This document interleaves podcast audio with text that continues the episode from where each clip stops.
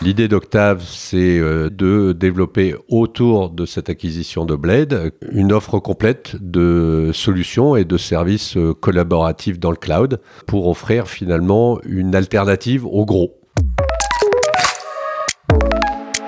En mai 2021, Octave Klaba, fondateur d'OVH, rachète la startup Blade, pionnière du PC dématérialisé dans le cloud pour les fans de jeux vidéo. La promesse, toute la puissance d'un super ordinateur à distance via une simple connexion Internet. Mais l'équation économique n'a pas fonctionné et Blade a failli disparaître. Aujourd'hui, l'entreprise, rebaptisée Shadow, revient avec une offre de stockage en ligne pour les particuliers et les entreprises, appelée Drive, et la promesse d'autres services en ligne concurrents de ceux des géants américains, présentés comme sécurisés et souverains. Alors va-t-on assister à la naissance d'un fleuron français du cloud? En ce mois de décembre 2022, nous sommes au siège de Shadow à Paris pour en parler avec son nouveau patron. Bonjour Eric Sell. Bonjour. Directeur général de Shadow. C'est une nouvelle vie de Shadow qui démarre aujourd'hui. Ben oui, c'est une nouvelle vie parce que finalement, euh, Blade a été très précurseur euh, sur le marché en lançant les premiers euh, PC dans le cloud, ce qui était assez innovant en 2015. Il hein. faut garder ça, le monde bouge, bouge vite. Et en plus, c'est mis comme challenge de créer des PC dans le cloud à destination des gamers. Et avec toutes les contraintes que demande le gaming. Et le gaming, ces contraintes, elles sont relativement simples. C'est que ça doit fonctionner sur n'importe quel type de terminal. C'est pas des consoles de jeu, c'est un PC dans le cloud.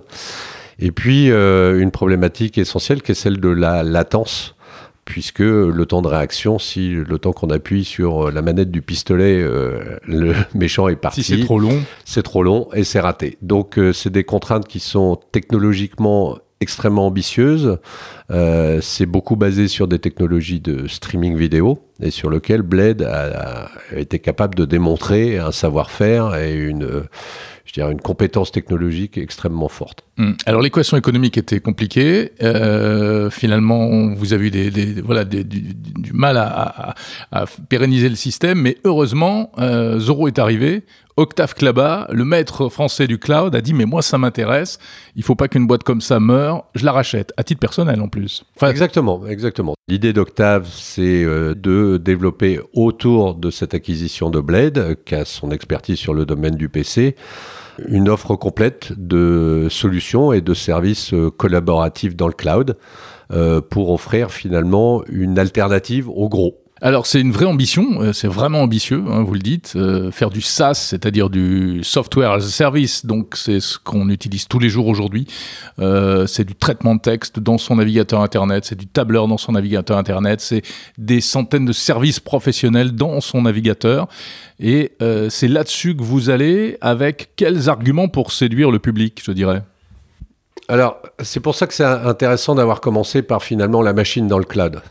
Parce que finalement, euh, d'avoir euh, le PC dans le cloud, c'est un, bon moyen d'amener une expérience utilisateur qui est assez différente, puisque finalement, votre PC est dématérialisé, il se retrouve dans le cloud, et tous les logiciels qui vont être là vont être dans le cloud et avec des capacités d'interaction entre les différents services. Donc c'est ça le vrai challenge et c'est pour ça que c'était important de commencer par ça. On aurait pu dire, bah, Octave, pourquoi il n'a pas d'abord racheté une société qui fait du mail ou d'abord une société qui fait euh, du stockage? Il a commencé par ça. Pourquoi? Parce que cette vraie différenciation de valeur, ça va être la capacité d'avoir une interaction entre les différents services, le mail, le chat, euh, la création, le travail collaboratif et c'est pour ça qu'on parle de suite collaborative. Donc l'ambition, elle est effectivement forte. Euh, la première chose, c'était de récupérer une entreprise qui malheureusement était passée par la case euh, du tribunal pour des questions, on va dire, de structure économique, puisqu'elle était très verticalisée c'est-à-dire que l'intégralité euh, des machines appartenait à Blade. Donc euh, une des priorités, c'était de transformer justement le modèle économique et de transférer toutes nos machines chez OVH, alors qu'avant elles étaient dans plusieurs data centers avec des contrats différents, des géographies différentes, des conditions différentes, etc.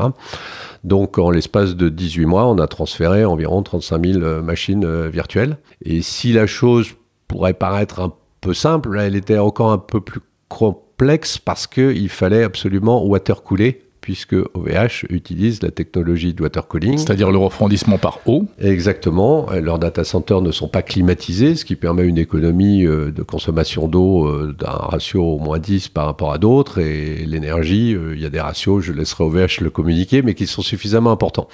Donc ça veut dire que l'intégralité des machines qu'on déplaçait d'un data center Equinix, Interxion ou autre, et qu'on migrait chez OVH, devaient passer en usine pour être watercoolé, remis en production. Ah oui, là on est, on est quand même dans du, on n'est on pas dans du virtuel, hein. c'est de la machine dont vous parlez. Ah oui, c'est vraiment, c'est de l'électronique, c'est des racks, c'est des, euh, voilà. Voilà, c'est pour ça que c'est très important, c'est-à-dire que si on veut défendre cet argumentaire, on va dire de souveraineté et de maîtrise euh, de la machine, il faut avoir la maîtrise technologique. Donc c'est pas parce qu'on met nos machines chez OVH euh, que nous n'en sommes pas maîtres, à la fois dans leur définition, à la fois dans leur supervision, à la fois dans leur management. Mais pour nous, c'est un, point extrêmement important d'avoir la maîtrise de, de l'outil et de la machine qu'on va offrir à nos clients. Alors aujourd'hui, côté client précisément, qu'est-ce que vous proposez?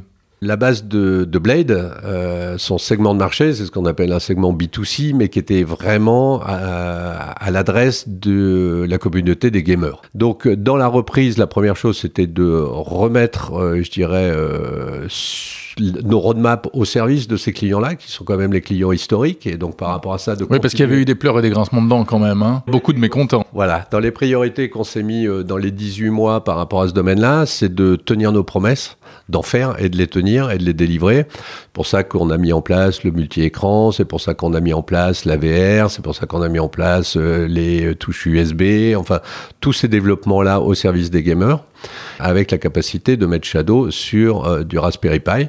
Donc avec une machine à 35 euros, vous pouvez installer Shadow, prendre un abonnement. Donc j'achète un petit Raspberry Pi, un petit, un hmm. tout petit ordinateur là qui coûte, vous le dites, une trentaine d'euros. Voilà. En ce moment, il y en a pas beaucoup parce que ils en ont vendu beaucoup. Euh, mais je le connecte euh, à Shadow via Internet. Ça, c'est juste pour faire l'interface, pour brancher un clavier, une ben, souris. c'est l'interface, mais nous, en fait, comme on fait du streaming, c'est-à-dire tout le traitement de, de l'image, du son, des manettes, tout est dans le cloud. Et nous, on ne fait que streamer l'image et le rendu, évidemment avec un temps de latence très faible pour qu'on ait l'impression que tout le traitement est fait en local. Eric Sell, directeur général de Shadow, est-ce que vous pensez vous attaquer à un marché plus large, au-delà des gamers? Alors, le deuxième qu'on a lancé il y a peu de temps, hein, à savoir il y a quelques jours, euh, sur l'échelon européen, c'est Drive, c'est une solution de stockage qui est le, premier service, je dirais, de ce bouquet qu'on va essayer de développer. Donc Drive, euh, on l'a développé en partenariat avec Nextcloud, qui est le numéro un mondial de l'open source dans le domaine du stockage. Donc on l'a mis à notre sauce, intégré euh, dans nos solutions, et donc ça permet aujourd'hui d'avoir une offre équivalente à celle de Google One ou, ou autre, sur lequel on a une offre gratuite, donc 20 gigas mhm. euh, pour 0 euros, et sur lequel il n'y a pas de monétisation les données restent au client et il n'y a pas de publicité. Donc ça, ça c'est du vrai gratuit. C'est du vrai gratuit. Et après, il y a une option sur laquelle on peut monter à 2 Tera euh, pour 8,99, qui est 1 euro de moins que euh, certains autres confrères. Avec cet abonnement, qu'est-ce que je peux faire? Je peux synchroniser mes, mes données entre tous les devices, comme je peux le faire avec Google Doc, avec iCloud, etc. Exactement. C'est exactement le but du jeu. Nextcloud est quand même une assez forte réputation. Donc la première euh, tranche qu'on a fait en termes de, de, release est un équivalent un peu de Nextcloud. Là, on est en train de travailler sur la nouvelle avec des nouvelles fonctionnalités qui sont le tri des photos, la reconnaissance, enfin toutes ces choses-là qui sont des applications traditionnelles. Moi, je l'ai sur mon téléphone portable. Euh, voilà, ça synchronise mon PC. Euh, à tout moment, je peux récupérer mes photos, mes fichiers, etc., comme, euh, comme euh, les offres traditionnelles. Hein. On n'est pas dans une révolution. Donc ça, c'est la première étape du portfolio de produits. Hein. Après, il va y avoir les mails, la visio, les suites collaboratives, et on va étendre, on va étendre ce, schéma en termes de portfolio de produits. Et le, le troisième axe de développement, c'est le B2B. Donc les professionnels. Exactement. Parce que finalement, cette notion d'avoir une machine dans le cloud, euh, surtout avec le Covid, avec le télétravail, avec l'augmentation des besoins des logiciels, hein, parce que ça, évolue tout le temps. Euh, si on arrive à repousser l'obsolescence euh, des équipements, ça intéresse beaucoup les industriels. Et puis après, gérer un parc sur lequel on n'est pas forcé de gérer du hardware, mais potentiellement on peut gérer des PC qui vont être gérés par Shadow dans le cloud.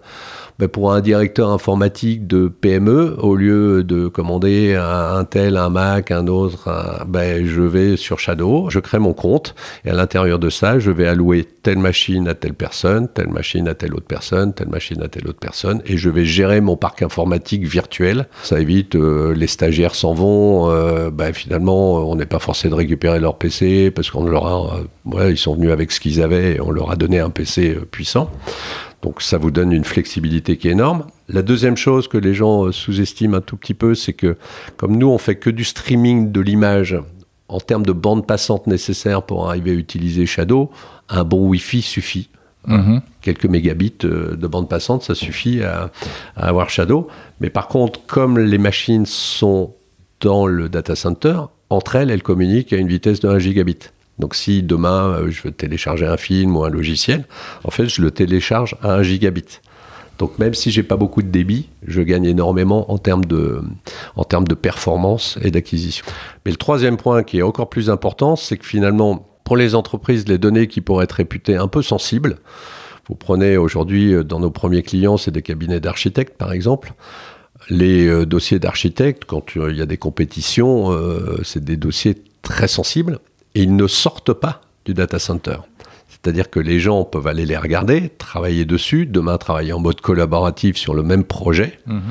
mais la donnée, le jour où la personne quitte l'entreprise, on éteint son PC et il n'y a rien. On ne peut pas la télécharger. alors, on peut, les gens ont les libertés, mais l'entreprise peut, elle, décider de ne pas autoriser le téléchargement. D'accord. Alors, ce qui est valable, là, je parle des architectes, mais si demain on envisageait du domaine médical, euh, du domaine comptable, des choses comme ça, ben, toutes les données restent dans le cloud, d'où l'importance d'avoir migré ça chez OVH. Et le troisième, euh, qui n'est pas anecdotique, c'est dans le domaine du gaming. Euh, c'est Bandai Namco qui est quand même un assez gros euh, leader, et sur lequel on a travaillé, on l'avait gardé un peu en confidence, mais on a travaillé avec eux euh, sur le lancement d'Elden Ring. Alors vous allez me dire, qu'est-ce que vous êtes venu faire là-dedans mhm.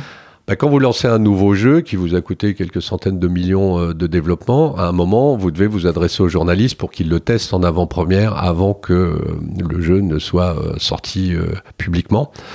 Et par rapport à ça, vous avez quelques contraintes, c'est-à-dire que vous n'allez pas envoyer la disquette partout euh, d'un jeu hyper confidentiel. Donc vous faites un événement avec les journalistes qui viennent, qui viennent tester, ou alors vous donnez des soft keys euh, sur lesquels les gens vont pouvoir un certain temps installer ça. Mais vous avez plusieurs problèmes. Vous avez le problème de euh, la, la, confidentialité. Voilà, il y a des fuites.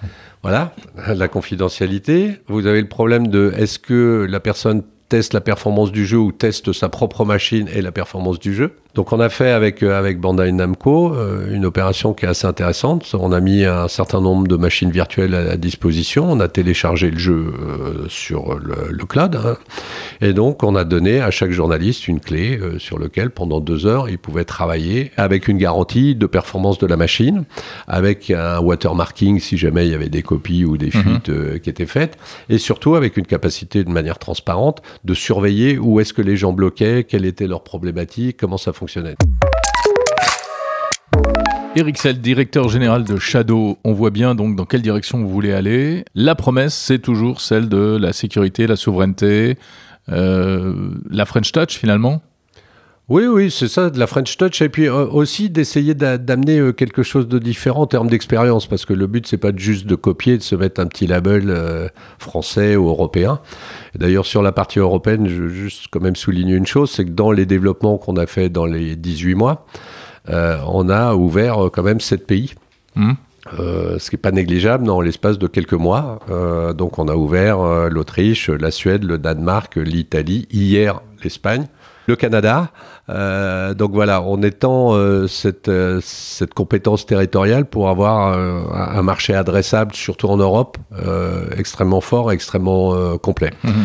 Et par rapport à la French Touch, ce qui est important aussi, c'est d'essayer de mettre vraiment de l'innovation. Et donc, quand je parlais d'interaction et de collaboration euh, euh, sur la virtuelle machine, imaginez demain, euh, je reprends mes architectes, mais ça peut être beaucoup de gens, vous êtes en train de travailler sur un dossier, vous avez des gens qui sont à distance, qui veulent travailler sur le même dossier, bah demain, ils pourront ensemble créer, travailler là-dessus, et dans le même temps, ils auront une visioconférence pareil sur Shadow. Ils auront le Slack s'ils ont besoin de, de, discuter ou de chatter entre eux. Ils auront voilà et tout ça sur un même écran. Vu qu'on stream, c'est-à-dire que la puissance qui permet de gérer euh, tout ça, elle est dans le cloud mmh. et elle n'est pas à la charge de l'utilisateur.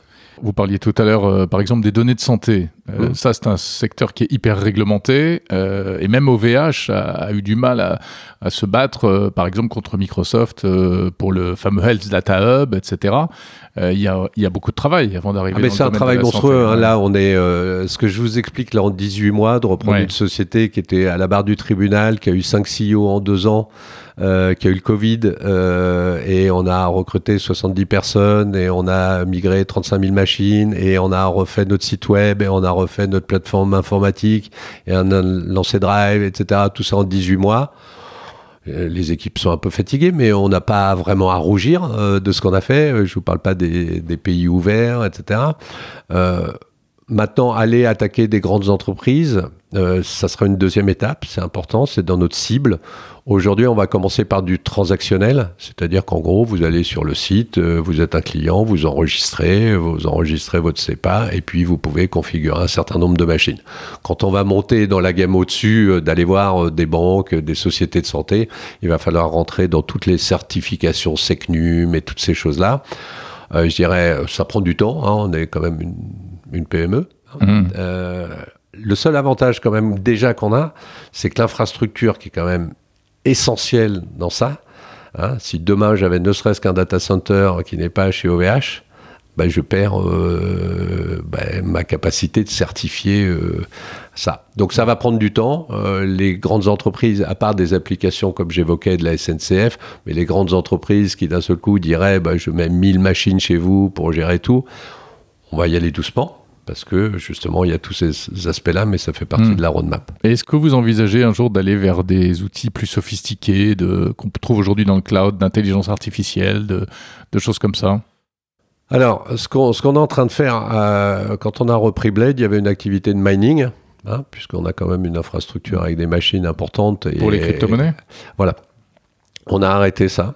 Euh, on a bien fait d'ailleurs parce que ça s'est un petit peu chuté. Mmh. Par contre, ce qui est important, c'est que nous, les machines, si vous voulez, on, elles, elles, tournent, elles sont là, et ce qu'il faut, c'est les mutualiser et qu'elles euh, finalement rentabilisent au maximum leur, euh, leur mutualisation. Et donc, dans le domaine du gaming, on sait à peu près les tranches horaires auxquelles les gens jouent. Ils vont jouer, mettons, de 6 heures à 1 heure du matin. Et mmh. puis dans la journée, potentiellement, ils on se couchent tôt vos gamers. Hein. J'en connais qui se couchent plus tard. Ah oui, mais la moyenne d'âge n'est plus de 20 ans. Hein. Ah, la moyenne d'âge des gamers est en train de monter vers les 30, 35, 40. Alors bon, on se prend une petite camomille et puis après on va faire dodo. Euh, mais euh, dans, dans, la journée, euh, finalement, ces machines qui sont disponibles, ben, on peut les mutualiser et justement en faire profiter du B2B. Et puis après, il y a l'aspect de la nuit, parce que nous, on a cette contrainte de latence. On pourrait se dire, bah, vous n'avez qu'à prendre votre marché américain, mais non. Mmh. On a des obligations de latence, donc on est forcé d'avoir des data centers à proximité, euh, finalement, de nos clients. Euh, donc, on, on, est en train de lancer ce qu'on appelle du spot computing, c'est les prémices du HPC. Hein euh, donc ça, ça veut dire quoi ben, C'est-à-dire, en gros, ça va permettre de donner à des ou des laboratoires de recherche, aux pharmaceutiques ou d'intelligence mmh. artificielle, la capacité d'agréger un certain nombre de machines et pour avoir de la puissance de calcul la nuit euh, pour des calculs très complexes. On voit dans les recherches de vaccins euh, ce que peuvent faire les besoins de calcul et de modélisation sur euh, voilà sur les souches, sur les choses comme ça. Mais ça, c'est un exemple. Il y en a plein, la météo, le militaire et autres c'est de mettre à disposition finalement de la puissance de calcul comme fait aujourd'hui Amazon, etc., dans le HPC. Merci beaucoup, Eric Sell, directeur général de Shadow.